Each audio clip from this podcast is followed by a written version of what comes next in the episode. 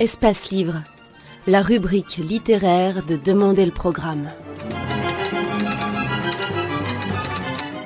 Les rencontres d'Edmond Morel.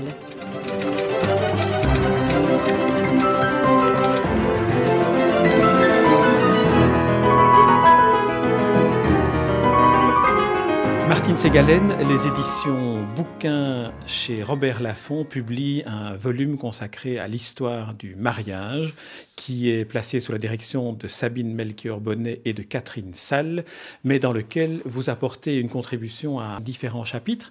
Alors, en, en étudiant un peu votre bio-bibliographie, j'ai remarqué que vous intéressez à la famille et à la nuptialité depuis votre premier ouvrage. Est-ce qu'il y a une raison, une motivation particulière à cet intérêt? C'est une question difficile. Pourquoi est-ce qu'on choisit un certain nombre de sujets de recherche? Euh, Finalement, je me suis assez souvent posé la question. Euh, la façon dont j'ai commencé à travailler dans ce premier livre auquel vous faites allusion, qui est vraiment vieux, mais ensuite à travers mes travaux en Bretagne et puis euh, encore sur la ville de Nanterre, c'est j'ai toujours reconstitué des généalogies pour comprendre les systèmes de mariage, systèmes de filiation, et c'est peut-être profondément lié au fait que je n'ai pas personnellement de généalogie, je ne bénéficie pas d'un passé généalogique ancien qui m'a conduit vers ce domaine-là. Puis à partir de cette base, disons que j'ai été entraînée dans le flot de la recherche et que euh, j'ai eu la possibilité euh, très heureuse de publier mes premiers travaux à un moment où l'anthropologie de la famille et de la parenté euh, avait un grand élan et j'ai pu joindre ma modeste voix au concert de tous ces travaux sur les transformations de la famille et du mariage dans les années où précisément la famille était une institution en grand bouleversement qui intéressait beaucoup et que continue d'intéresser euh, les sociologues, les démographes, les politiciens qui se demandent année après année qu'est-ce qui se passe. Euh, la famille est en crise, quelle horreur, les gens ne se marient plus. Euh. mais ça, c'est une rengaine que j'entends déjà depuis 30 ans. Alors voilà, je oui, et, que vous êtes confiante là-dessus. et, que, et que vous analysez d'ailleurs. Alors une autre remarque que, j'aimerais vous soumettre, c'est la plupart de vos ouvrages sont traduits dans plusieurs, dans plusieurs langues, dont le japonais. Est-ce qu'il y a une raison pour laquelle le Japon s'intéresse particulièrement à des travaux français C'est très curieux, mais euh, effectivement, euh, surtout mes livres, euh, des livres sur les rites paysans, par exemple, je crois que les Japonais ont trouvé beaucoup de parallèles entre ce qu'on pouvait raconter sur les sociétés rurales traditionnelles et le Japon. Mais euh, les Japonais traduisent beaucoup et le grand livre que j'ai fait avec mes collègues André Burguia, Christiane Clapiche, Françoise Anaben, l'histoire de la famille, qui est un peu l'ancêtre de cette histoire du mariage qu'on a sorti en 1986, a été publié en japonais mais en bien d'autres langues aussi. Et je crois que c'est aussi j'ai eu euh, Sociologie de la famille, je crois, a été traduit en japonais aussi. Mais maintenant, pensez donc, je suis même traduit en serbo-croate. C'est vous dire ma notoriété internationale. C'est vrai que parmi toutes les langues dans lesquelles vous avez été traduite, j'ai choisi celle qui était, me semble-t-il, la plus aux antipodes de la ruralité et de l'anthropologie familiale en ruralité. Ah oui, mais alors là, sur le Japon, vous vous trompez, si vous me permettez, parce que précisément, euh, la façon dont la, les sociétés japonaises rurales fonctionnent, présente un modèle qui est tout à fait comparable à un certain modèle de famille et de système familial du sud de la France.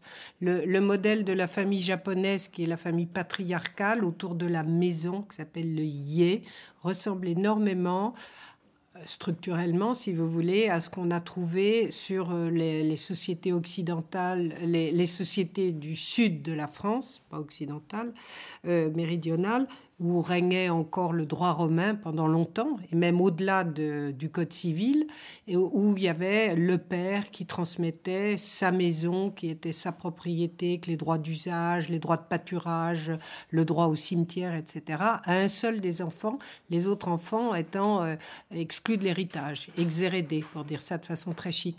Ben, ce système patriarcal, si vous voulez, il est tout à fait parallèle à celui qu'on trouve au Japon avec l'insistance sur le fils aîné, par exemple exemple. Donc ça m'étonne pas que les Japonais euh, aient trouvé des parallèles avec ce qui se passait dans les sociétés rurales françaises et aient traduit nos travaux. La collection bouquins, en tout cas pour les ouvrages qui ne sont pas des ouvrages de littérature mais des ouvrages d'essai, présente le double avantage, c'est d'une part de, contenter la, curiosité que l'on peut avoir, mais aussi de l'éveiller. Et en parcourant le, livre, on découvre toute une série d'éléments sur lesquels l'intérêt se porte, notamment sur ces fameux rites de mariage qui sont un, de, vos, un de, vos, chapitres. Vous en identifiez trois, le, rite guerrier, le, rite du mariage guerrier, le rite du mariage religieux et celui du mariage paysan. Alors quelles sont les, caractéristiques de, de chacun d'entre eux? Avant d'entrer plus en détail dans le rite paysan. Bon, euh, j'ai essayé, alors pour vous expliquer un peu l'histoire de ce chapitre, puisque vous avez l'amabilité de faire référence à mes travaux passés, j'avais euh, écrit un livre qui n'est pas un de mes meilleurs livres, un livre un peu de vulgarisation qui s'appelait Amours et mariages de l'ancienne France et qui traitait beaucoup de ces rites, euh, euh, ces rites de mariage dans les sociétés euh, paysannes. Et je me suis dit, quand Sabine Melchior-Bonnet m'a demandé de participer à cette somme qu'elle a réalisée, je me suis dit, je ne vais pas réécrire le même chapitre parce que quand même, on n'avance pas beaucoup quand 30 ans après, on réécrit la même chose que 30 ans avant. Donc, je me suis lancée sur l'Europe des rites de mariage. Et là, je me suis appuyée sur la grande, la grande typologie proposée par Georges Dumais si vous voulez. Mais euh, en fait, j'ai essayé dans le chapitre de, voir, euh, euh, enfin, de, présenter quels étaient les, angles par lesquels on peut aborder cette espèce de foisonnement de rites populaires qui, qui, qui, se sont donnés à voir au XIXe siècle parce que des gens ont commencé à s'y intéresser. Ça ne veut pas dire qu'il n'y avait pas des rites avant, bien entendu, il y en avait, mais euh, au moment où la société commence à s'industrialiser, où ces rites disparaissent, il y a tout un ensemble de gens qui les regardent, qui les collectent, qui les rapportent et ma question était en, scientifique, entre guillemets. Ce n'est pas une vraie science, une science exacte, si vous voulez, mais de se dire quel genre de crédit est-ce qu'on peut apporter à ces, ces écrits-là et comment faire quand on est devant cette espèce de,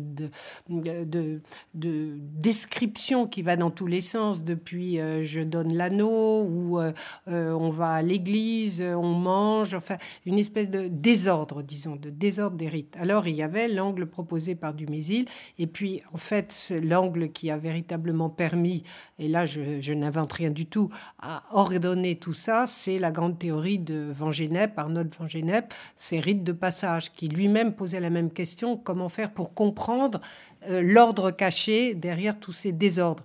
Alors il y a eu donc ces classifications, celle de Dumézil, celle de Fraser, mais celle que j'ai appliquée, c'est celle de, Van Genep, qui est euh, l'idée de ce rite de passage, et, qui euh, est un mot qui est encore employé maintenant, mais qui qualifie plus du tout le mariage contemporain, évidemment.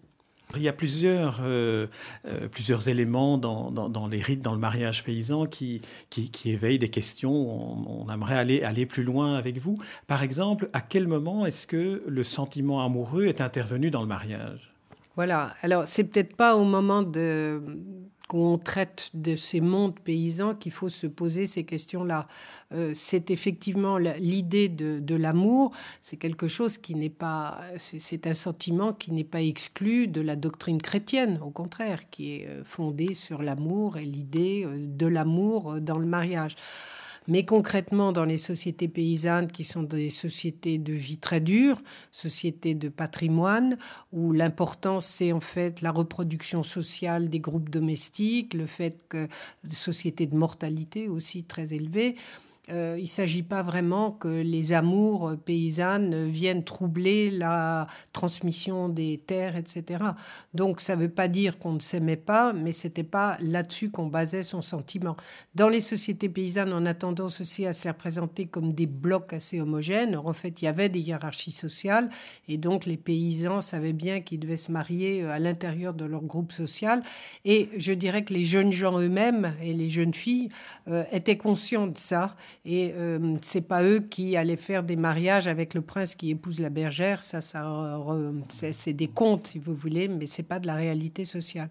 Donc, le sentiment de l'amour, il y a eu plusieurs théories là-dessus. Par exemple, un, sociologue américain, un historien canadien qui s'appelle Edward Shorter a raconté il y a des années que l'amour était né plutôt chez les ouvriers qui euh, tout d'un coup étaient salariés et donc qui étaient libérés du joug parental et qui étant salariés pouvaient laisser libre cours à leur amour et, au choix. Bon. D'autres, au contraire, euh, lient l'apparition de l'amour au sentiment euh, de la tendresse, de l'intimité, de la bourgeoisie, et voient au contraire c'est un sentiment qui descend, et non pas un sentiment qui se diffuse en montant dans les classes sociales. C'est très compliqué.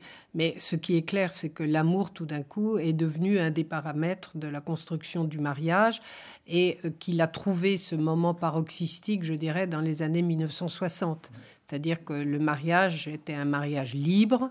On ne se mariait plus parce que les parents avaient organisé le mariage ou parce que les parents le voulaient ainsi. On se mariait par amour, ou plus exactement, on était amoureux. Comme on était amoureux, ça se terminait par un mariage. Alors que maintenant, on est amoureux euh, ça commence par l'amour et ça se finira peut-être pas par un mariage. Enfin.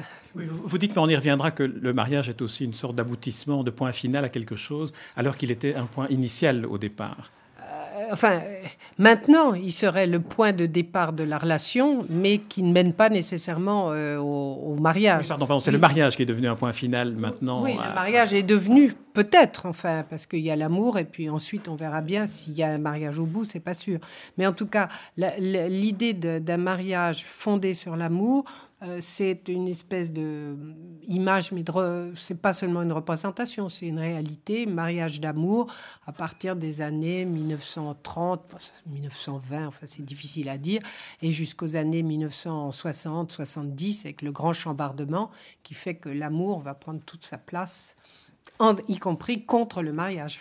J'aimerais qu'on revienne encore à, la période 19e, 19e siècle. Vous racontez euh, aussi comment ces jeunes gens appelés à se marier se rencontraient. Il y avait notamment des, espèces de, foires au mariage ou de, festivités organisées pour ça, en Belgique notamment. Euh, oui, euh, je me rappelle plus spécialement celle que j'ai pu citer pour la Belgique. je, ne sais, je pas noté, mais...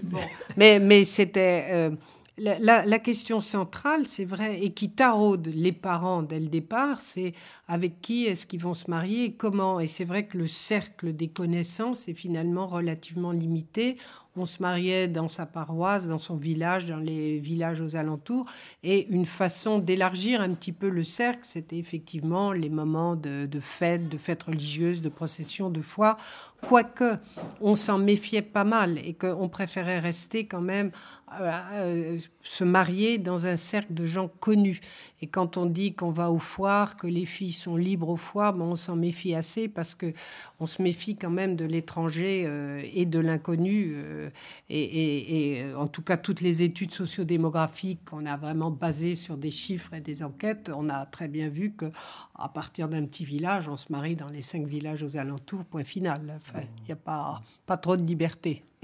Un autre point tout à fait euh, passionnant dans votre livre, c'est l'alternance du rôle que joue l'Église dans le mariage, notamment dans le rituel, par rapport à l'administration civile. Mmh. Il y a tout un jeu ici où l'Église a finalement repris, si j'ai bien compris, la part de rituel que, l'administration civile du mariage n'a pas retenue. Alors, euh, disons qu'il y avait, si on remonte à des temps anciens que je ne saurais dater, des rituels populaires euh, qui marquaient le moment de l'union, qui, euh, avant le XVe siècle, n'allait pas nécessairement passer par l'Église.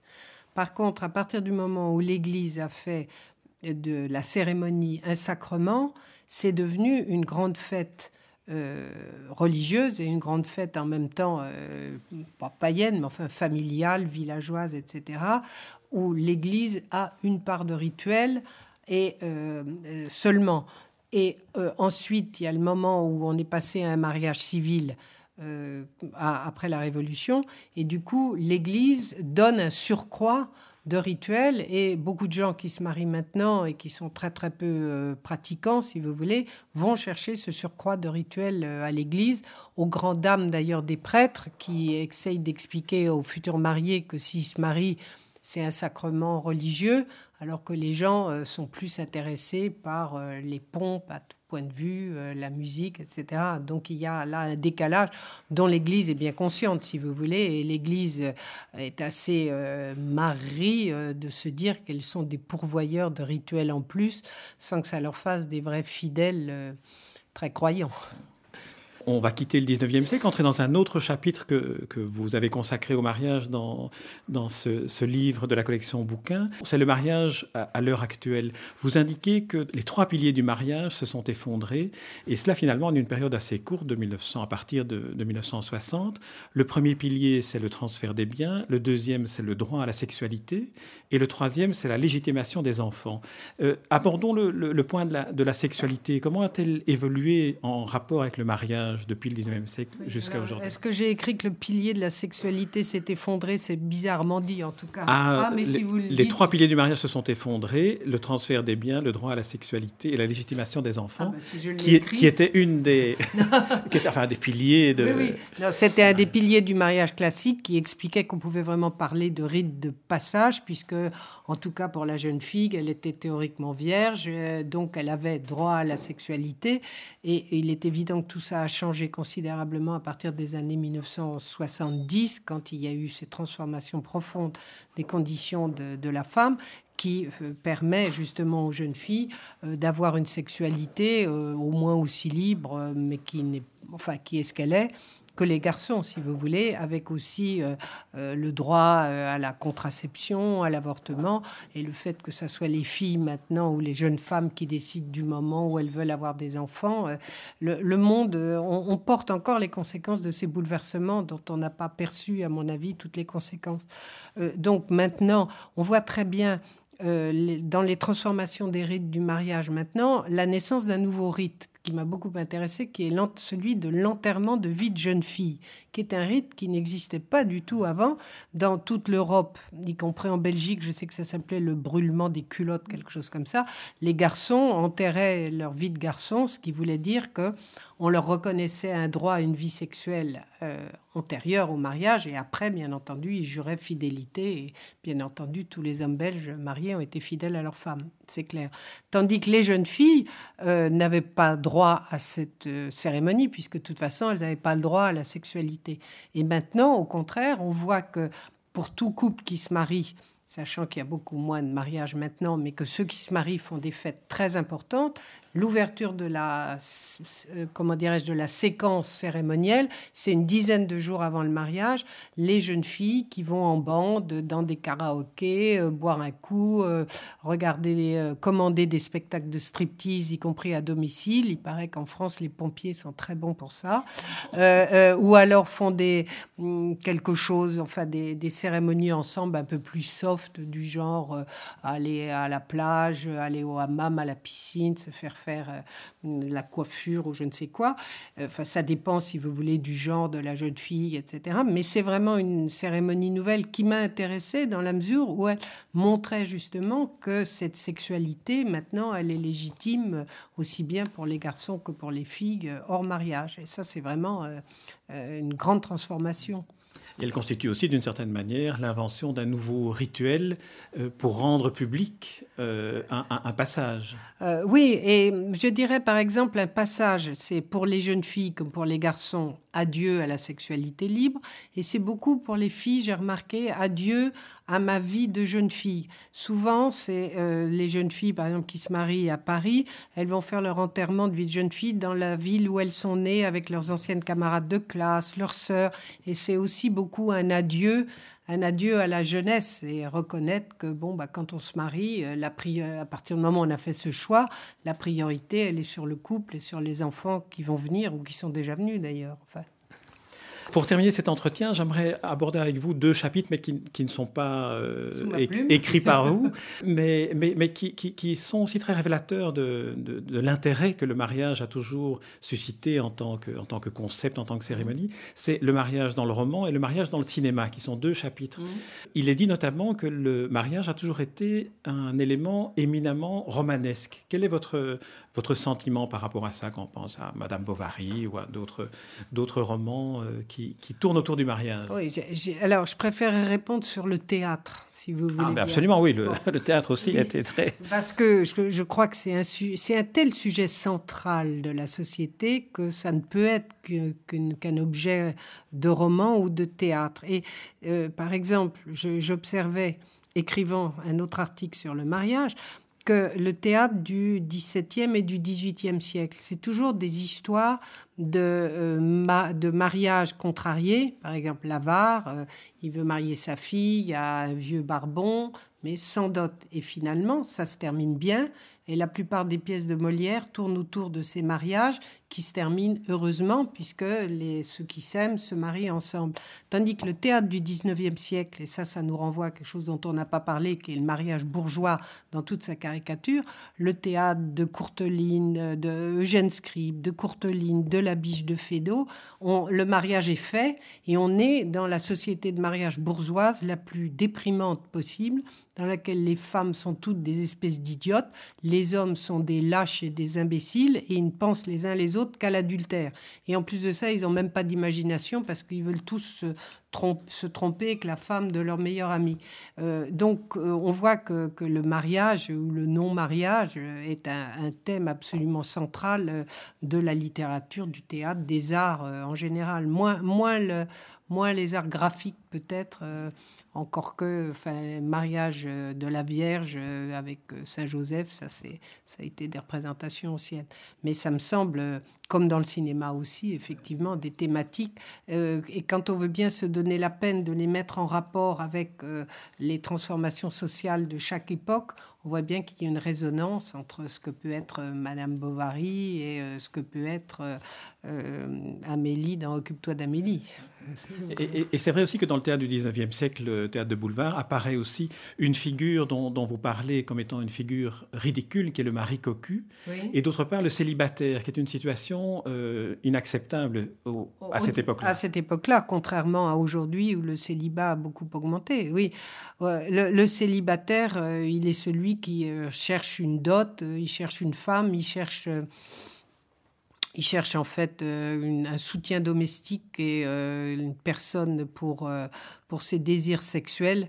Et la, la, représentation du mariage est vraiment très triste, je dirais, très, très, très très triste et, euh, d'une certaine façon, quand on parle de crise et de désordre euh, actuel, je trouve que là, euh, même si c'est très coûteux pour les gens qui divorcent, qui séparent, etc., c'est une société de plus grande liberté, d'honnêteté par rapport à cette société qui était très verrouillée dans ses codes et en même temps qui faisait apparaître vraiment des personnages mal, mal dans leur peau à tout point de vue. Vous évoquez aussi, en conclusion de, votre dernier chapitre, euh, l'émergence d'Internet dans, dans, le monde actuel, et, notamment enfin, dans la perspective de, la rencontre et du lien amoureux et du mariage. Euh, est-ce que c'est cette réponse au célibat que donnent les mariages arrangés par Internet, euh, notamment avec des jeunes filles qui viennent de, Roumanie ou des pays de l'Est et qui sont demandées en mariage par Internet, ça, vous éveille quel, quel sentiment? je crois que là, là y a, vous me parlez de deux choses à la fois. C'est soit les rencontres sur Internet, et alors effectivement, on peut fantasmer une rencontre amoureuse jusqu'au moment où il faudra bien quand même regarder l'autre en face et euh, affronter la réalité euh, du corps, de la voix, de l'esprit, etc. Encore que, bon, mais euh, les jeunes filles qui viennent de Roumanie ou d'ailleurs, ça c'est plutôt lié à des phénomènes de difficultés matrimoniales pour des gens qui sont dans des situations difficiles.